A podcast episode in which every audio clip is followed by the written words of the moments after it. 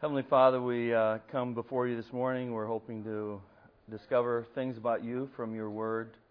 And we pray, Lord, that you'll bless our time here and uh, always draw our thoughts and our attention to you and your Son, Jesus Christ. And we thank you for the wonderful gift that he gave us of salvation and, and peace with you. We pray in his name. Amen.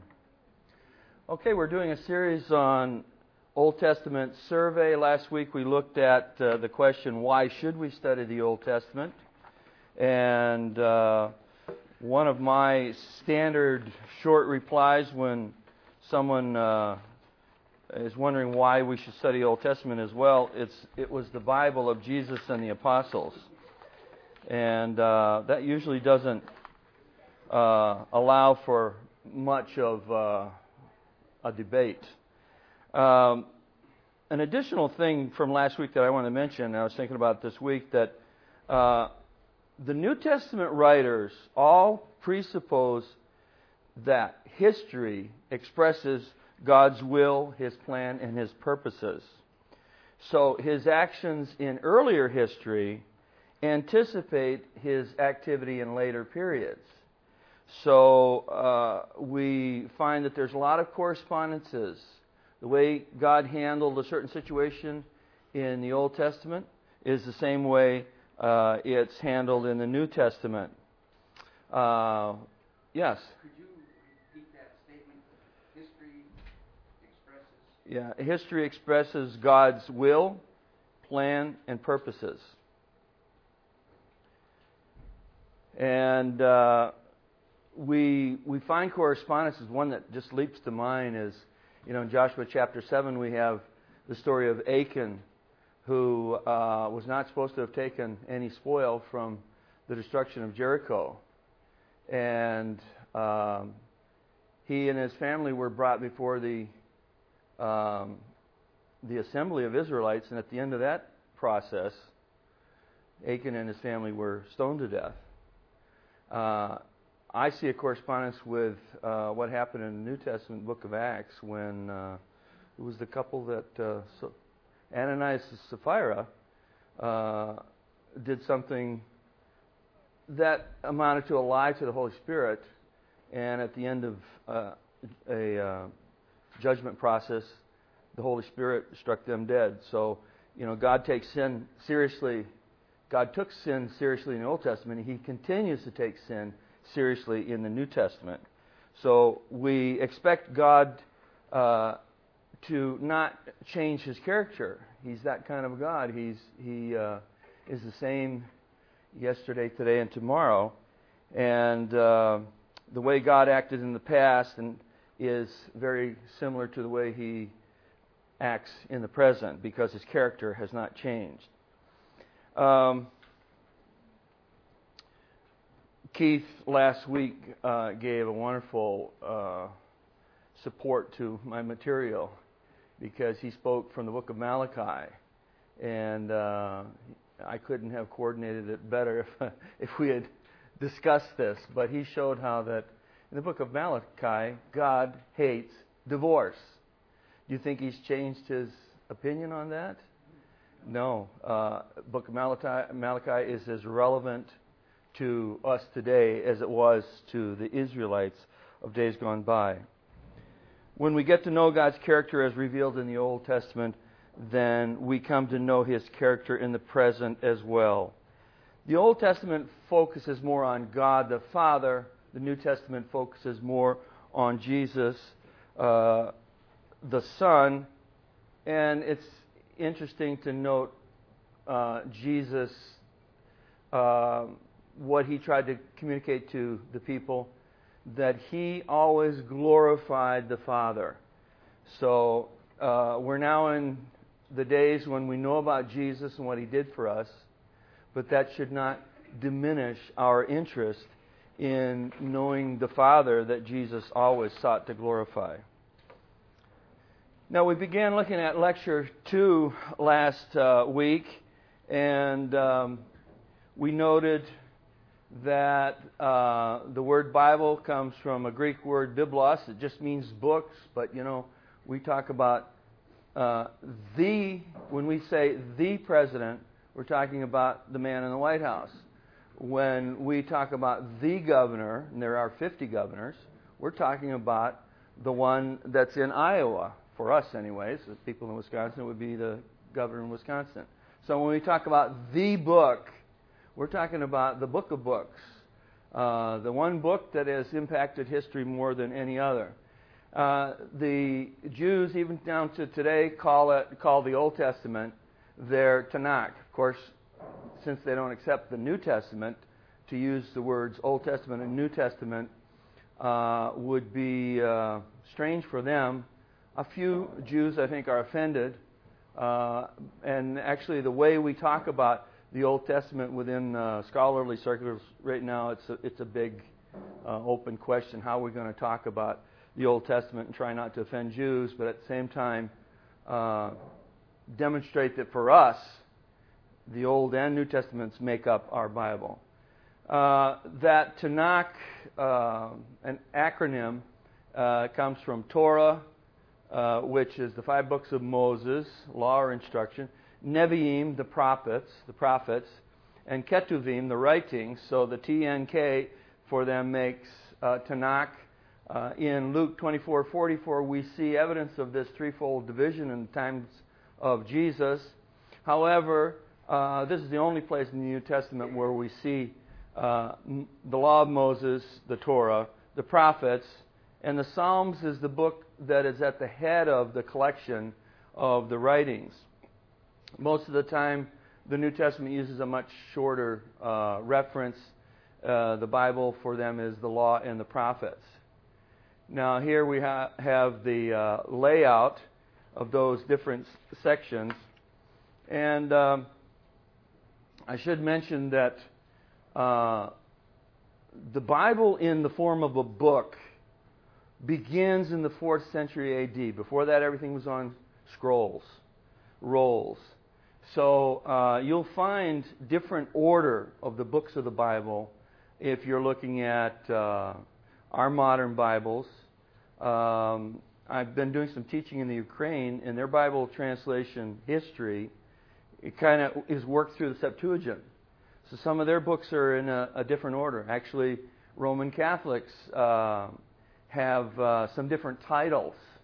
Uh, they talk about uh, First and Second Samuel, if I'm not mistaken here, are called uh, First and Second Kingdoms, and then First and Second Kings are called Third and Fourth Kingdoms. That's the way the uh, Septuagint handles it as well. So you see, there are some differences. Don't have anything to do with inspiration. Don't have anything to do with the uh, uh, the Bible being the Word of God. They're just ways of organizing the material. Now, um, I want to advance here a little bit. Not getting any response.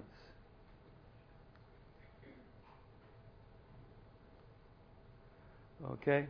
Um, the Old Testament means a covenant, and um, a covenant is uh, a promise or a binding agreement between two parties. Uh, this is an old one of those old King James words. Uh, testament uh, also refers to uh, the Old Testament, the New Testament, and testament. Uh, the way in which we use that uh, is probably similar to the way we talk about a last will and testament. You know, if you're if you're writing your will, that's the last thing you want to say to your heirs, uh, which they'll learn about either before or after you've passed on.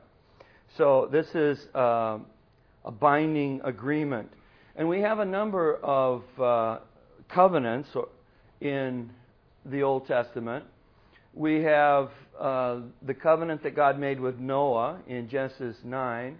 And uh, I was reminded of that covenant this week. I went out for a walk after the rain, and there was beautiful rainbow in the sky. And I was reminded that uh, God promised in the Noahic covenant to, to never destroy the world by flood again. So we have an ongoing reminder of the Noahic covenant. The Abrahamic covenant, I have uh, noted here that it's in Genesis 12.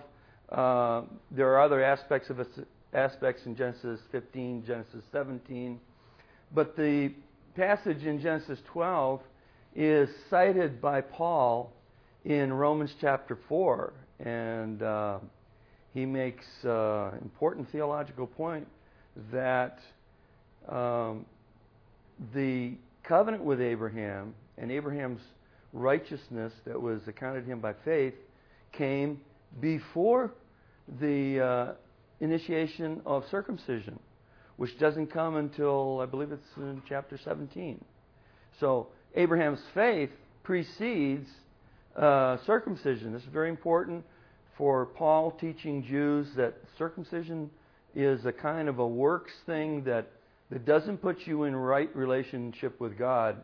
It's the faith in your heart that makes a difference.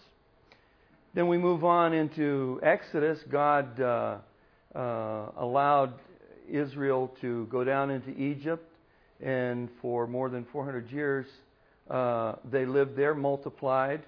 Uh, 75 people went down to Egypt, and uh, approximately 3 million came up out of uh, Egypt in the days of the Exodus.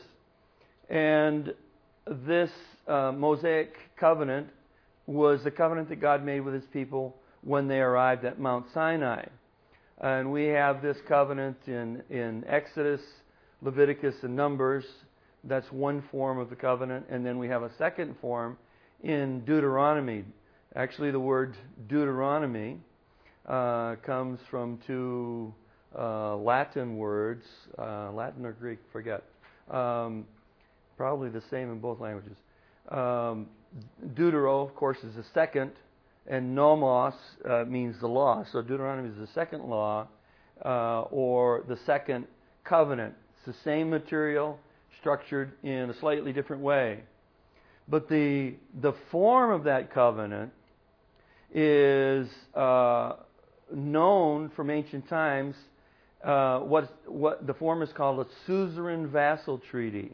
And when we get into Deuteronomy, I'm going to spend a little time uh, discussing that because it's very important. Uh, it'll help us to understand the, the, the many laws that make up that treaty, and it'll help us to understand uh, actually the way God interacted with his people throughout the uh, history of Israel. A suzerain is the conqueror, a vassal is the one who is conquered, and in the ancient world, uh, a lot of times one king would conquer another. So the conquering king would be the suzerain. He has a right to say, look, this is the way you're, we will relate to one another. And uh, you will have to pay me annual tribute. It's one thing that's very typical in a suzerain vassal treaty. And that comes into the Mosaic covenant as the tithe.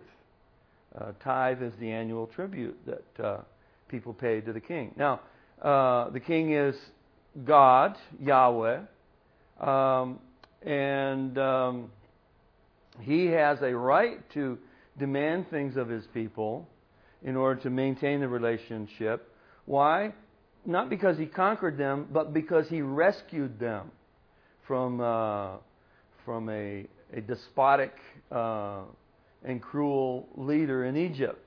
So he has a right to ask them to enter into this covenant. And we'll look at Leviticus uh, 26 and Deuteronomy 28, which give a broad outline uh, to show that it was the intention of this covenant for God to bless his people and to establish uh, a very good working relationship uh, with them. A lot of benefits came to them because of the covenant, but at the same time, they were obligated to follow the rules of that covenant. And um, we'll see that the sad story is that uh, there's a long history of them not holding up their part of the covenant. Uh, another important covenant is the Davidic covenant in 2 Samuel 7. This is not a suzerain vassal covenant, this is a royal grant uh, covenant. We'll study a little bit of what that means. Uh, but basically, uh, it's a reward for faithful service. And this is an extremely important covenant because it lays the framework for the coming Messiah, Jesus Christ. And David, uh, especially in 1st and 2nd Chronicles, is viewed as the ideal king, the model king, and we'll see how Jesus Christ comes along uh, and uh, actually fulfills the model. Now, of course, David wasn't perfect. The Bible never pretends that he was perfect. Uh, he's guilty of adultery, he's guilty of uh, murder, but he had a heart for the God, for the Lord of Israel. When uh, those Philistines start uh, shooting their mouths off and cursing God, that really, you know, gets his goat, and he has faith to believe that his God is mightier than any other God, and he'll take on that giant uh, and uh, fight for the name of, for the good name of his God. Uh, he also has a heart uh, that uh, melts, and he becomes convicted of his sin, and uh, he confesses his sin. Psalm 32, I preached time after time after time, is a wonderful psalm that talks about forgiveness and uh, confession and what what that all means. So, uh, Davidic covenant, very important covenant. Then we uh, get into the time of Jeremiah. Jeremiah preached just before the the fall of Jerusalem and Judah, just before the exile into Babylon, and uh, in the Jeremiah's new covenant, uh, uh, leading up to this, Jeremiah has rehearsed all of the his, long history of sin of God's people, and basically uh, communicates that that Mosaic covenant didn't work. The reason is uh, the people's sin. Uh, I don't know if we have this verse up. No, we don't have it, but I'll read Jeremiah 31, 31 through 34 for you. And it says this The time is coming, declares the Lord, when I will make a new covenant with the house of Israel and with the house of Judah. Notice that it's both Israel and Judah here. Uh, of course, Israel had fallen more than 100 years earlier, but he's talking here about the whole family. And he says, It will not be like the covenant I made with their forefathers, not like the Mosaic covenant, when I took them by the hand to lead them out of Egypt, because they broke my covenant, even though I was a husband to them, declares the, the Lord. Actually, you know, with these covenants, uh, God views these covenants just like a marriage relationship. And uh, actually, we still talk about the marriage covenant, and we use the same terminology. And uh, the book of Hosea, the minor prophet Hosea, uh, develops a metaphor where he talks about this husband wife relationship between God and Israel and uh, demonstrates God's faithfulness and the people's, uh, actually, the people's prostitution in the fact that they went and served all kinds of foreign idols. Now, they broke my covenant, though I was a husband to them, declares the Lord. This is the covenant I will make with the house of Israel after that time, declares the Lord. And notice he says after that time. In other words, this is a future thing. And he says, I'll put my law in their, in their minds. I'll write it on their hearts. I will be their God and they will be my people. No longer will a man teach his neighbor or a man his brother, saying, Know the Lord, because they will all know me, from the least of them to the greatest, declares the Lord. For I will, and this is important, I will for, forgive the wickedness, their wickedness, and remember their sins no more. So there are two important aspects of this uh, new covenant. One is God's law written on people's hearts rather than in stone tablets or in a book somewhere, that law becomes a living law within the hearts of people. And then, number two, this new covenant has a provision for forgiveness. And Jeremiah and Ezekiel both uh, demonstrate to the people that, number one, the, the exile the destruction of Jerusalem that fell upon the people was a result of two things. One was hundreds and hundreds of years of God's people being unfaithful to Him. It, excuse me, Israel and Judah, uh, for more than uh, four or five hundred. Actually, Ezekiel takes it right back to the um, the wilderness wandering wandering period. Uh, he speaks of that as as uh, the honeymoon between God and His people, and he he points out that right back on the honeymoon you were already disobedient to me. You're already involved in idolatry, and um, so uh, Jeremiah is making it clear that number one, there's a long history of of uh, being unfaithful, and number two, they both make the point to their people that it's not because of what your parents and grandparents and great grandparents did. It's also because of what you do and are doing that this judgment is falling. So, okay, we have uh, then um, this new covenant, which um, Jesus in Matthew 26 institutes. And let me just quickly read Matthew 26, verses 26 through 28.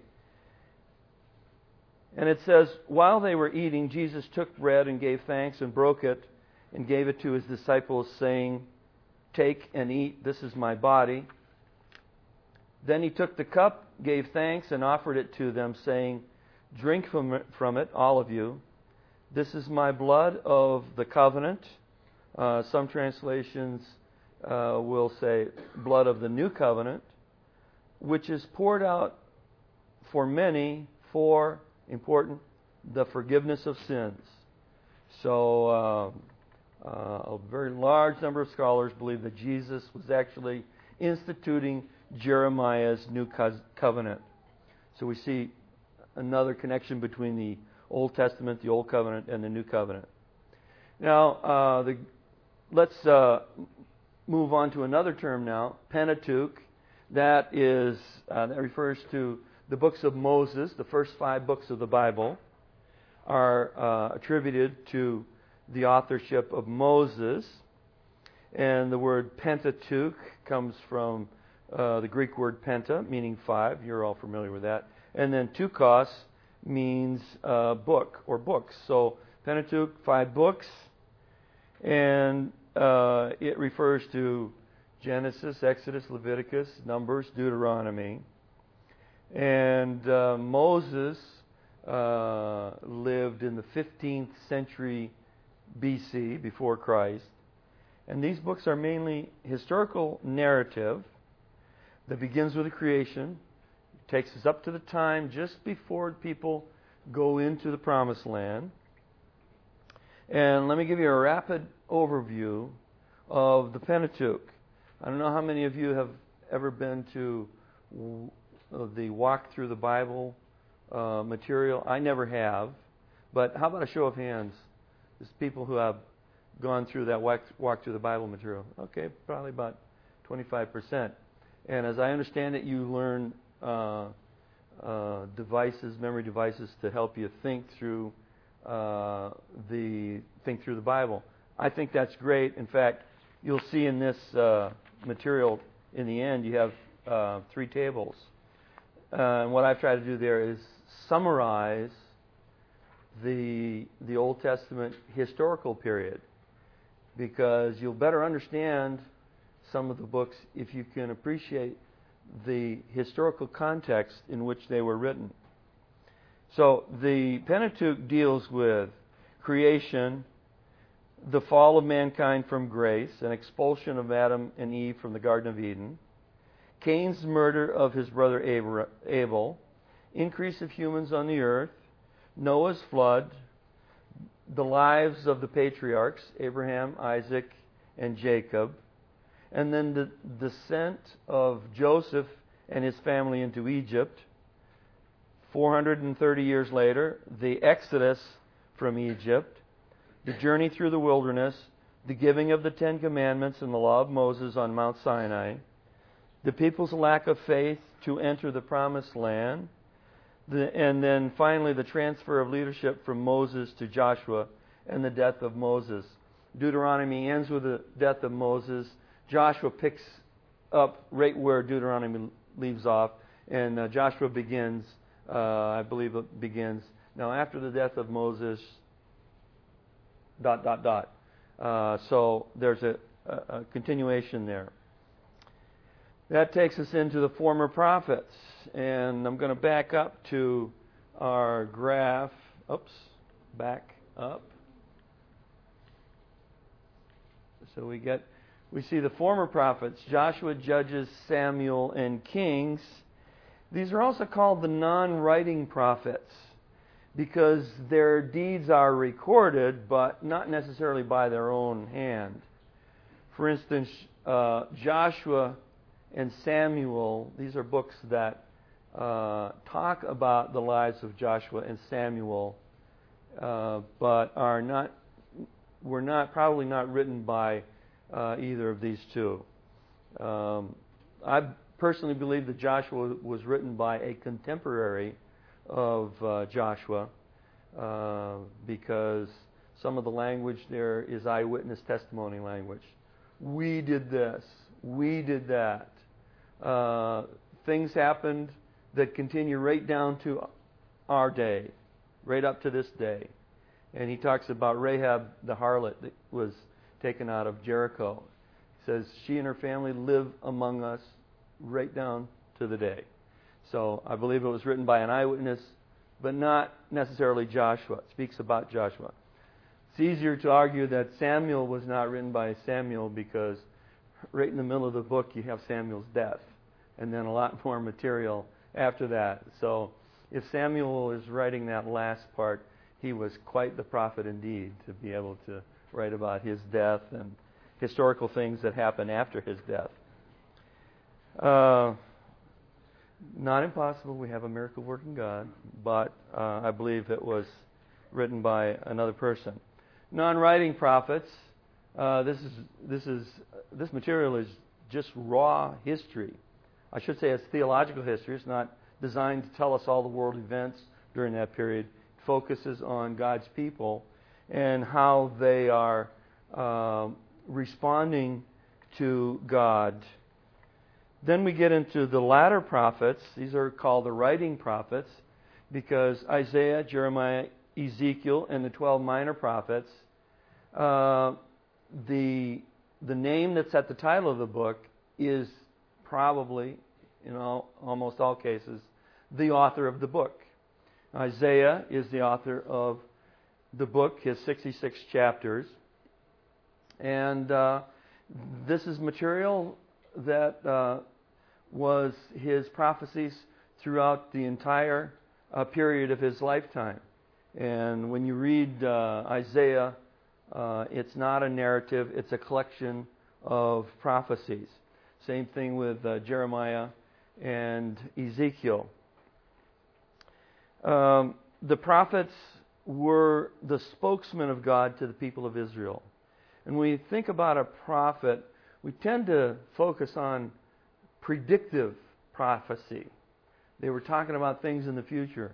Certainly, Isaiah did just that.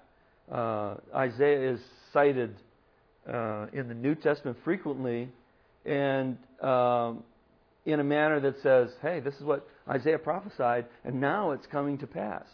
So Isaiah did uh, look forward into the future. Probably the most uh, cited um, chapter from Isaiah that we're familiar with would be Isaiah 53.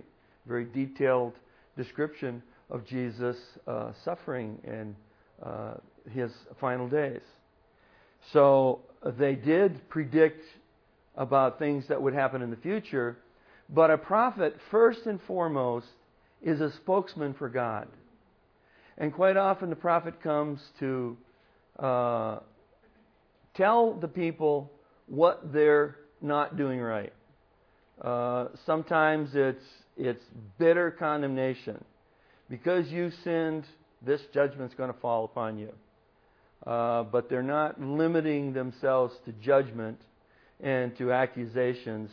They also uh, I think almost without exceptions, the prophets always get in sections that say, wait a minute, you know, after your period of punishment, there's a brighter future ahead. Days are coming that will be better than these days. God judges sin, but He also forgives, and it's been His intention since the Garden of Eden to bless His people. Um,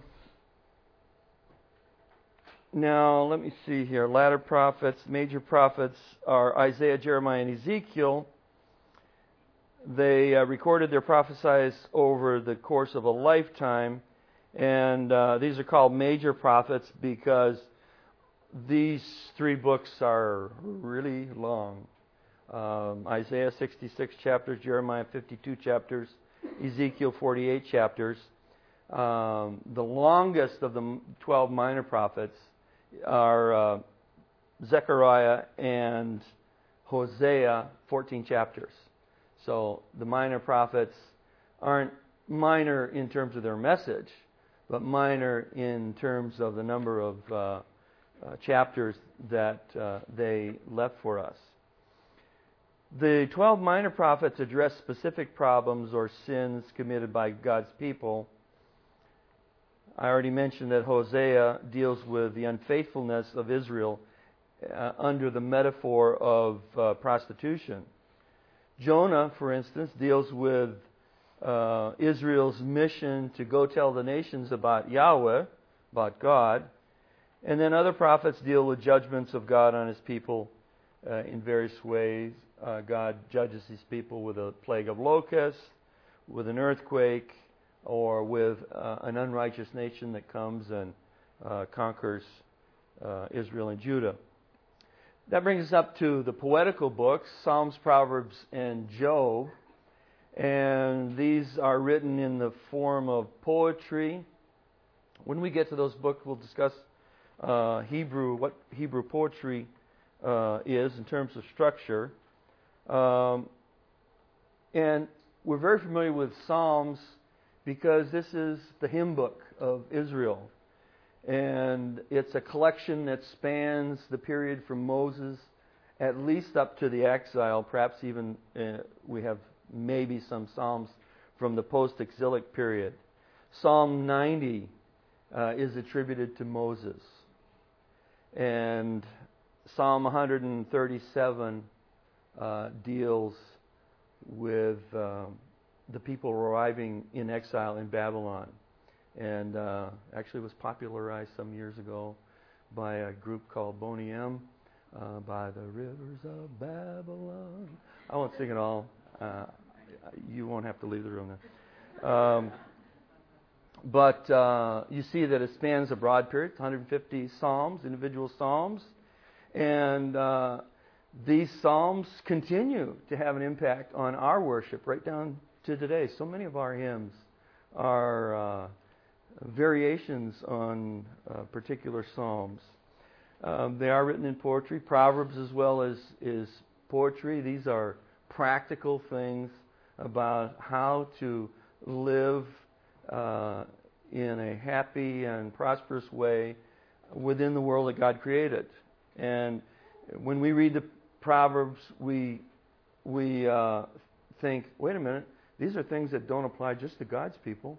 These are things that are true even for people who don't worship God. Uh, one of the Proverbs says, A soft answer turns away wrath. Does it turn away wrath only for God's people? No, it turns away wrath from everyone. It's good uh, uh, practice when you're getting in an argument to back up and say, maybe I shouldn't say that bitter thing that I'm thinking right at this moment. Maybe a soft answer would be the cure in this moment. Um, and then uh, Psalms, Proverbs, Job, 42 chapters, uh, very long poem with uh, a little bit of narrative at the beginning and the end. Then we get into the five rolls, and uh, we don't really know why. Um, you know, there's there's no single principle that holds this group together. Uh, Ruth and Esther uh, tell us about two faithful women. And um, Ruth was probably originally part of the book of, Rudge, of, of Judges. In fact, Ruth starts off, it happened in the days of the Judges. That's the very first uh, sentence. So it makes that connection there. And uh, Esther was from the exilic period, was probably read in homes during the festival of Purim.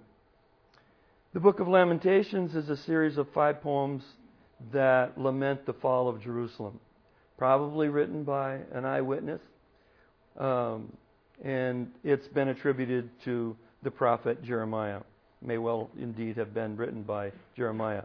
Ecclesiastes is a very highly structured book.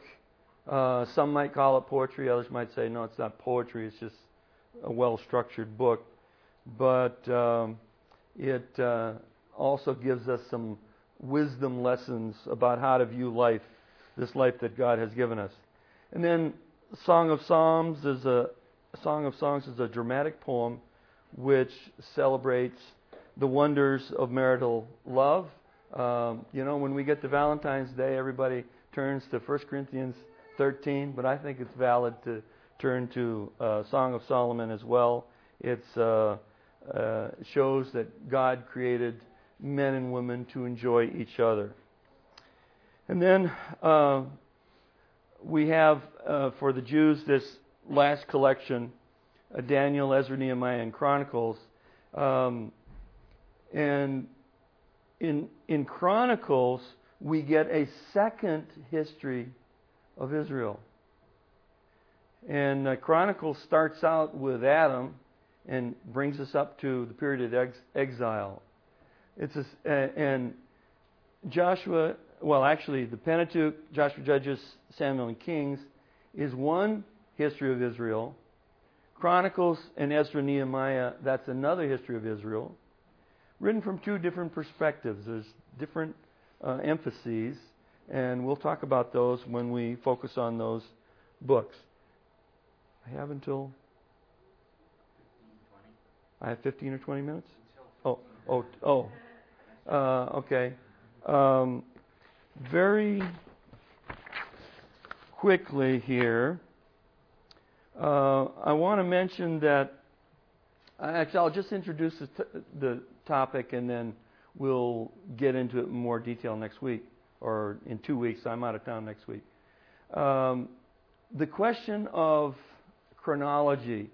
You know, we work day to day on what's called a an absolute chronolo- chronology uh, that has its zero point with the birth of Jesus Christ. And when we read the Bible, you know, when you read about King Uzziah, it doesn't say uh, King Uzziah started to reign in the year X BC. Uh, it doesn't work off this absolute chronology. Uh, and when we try to read the Bible and put it in its chronological uh, setting, uh, we have some problems. Well, uh, there have been people that have tried to wrestle with Bible chronology for years and years, and one of them was uh, Bishop James Ussher, that he was a professor of theology at Trinity College in Dublin, and he calculated the date of creation as being October 23rd, 4004 BC. Now, the, the uh, philosophy or the idea that he was working off here was that the Earth's potential duration would be 6,000 years. Uh, 4,000 before the birth of Christ and 2,000 after. He was picking up on 2 Peter 3:8, which says, "One day is with the Lord as a thousand years, and a thousand years as one day." And he, the, it was very popular thinking those days that uh, human history would follow the pat- pattern of the creative week six days, and then coming into a period of rest. And uh, it was also known at that time that our calendars were off in terms of the birth of Christ. Christ actually was born in 4 BC rather than 0. So 4,000 uh, starting from minus 4. That gives us 4004 BC. as the date of uh, creation. And why he chose October 23, I have no idea. Uh, and I'm suspicious for this reason. Uh, we know that Adam and Eve were created in that first creative week. And it had to be before October because Adam and Eve were created before the fall. Good. That's the reaction I was hoping to get. so it had to be spring or summer. Okay.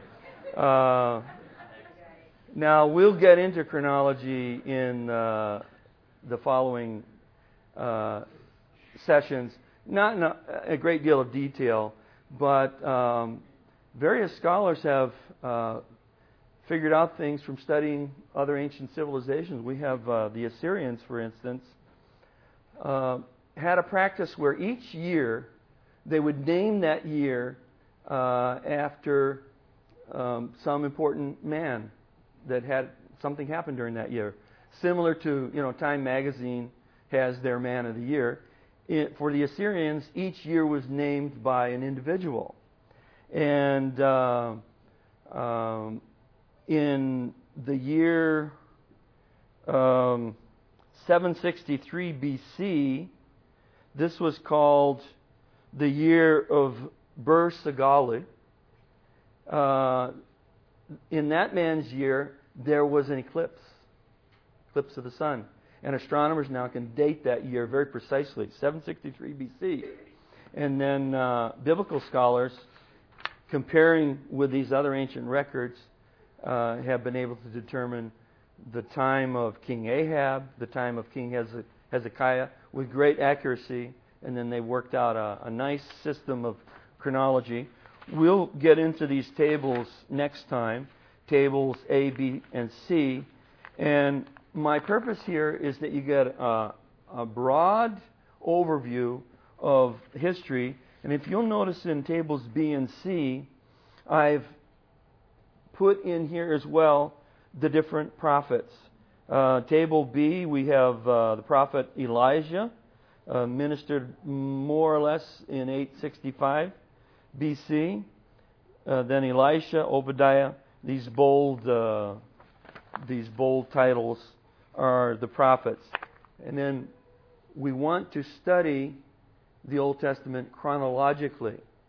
So after we, especially after we get out of, get beyond First and Second Kings, we will study the prophets chronologically and not by the order that's in our Bible.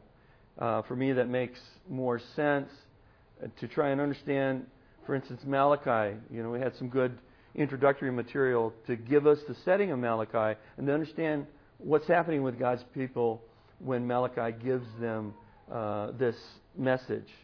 So that's the way we'll attack that. Thank you for your attention, and uh, see you in a couple weeks.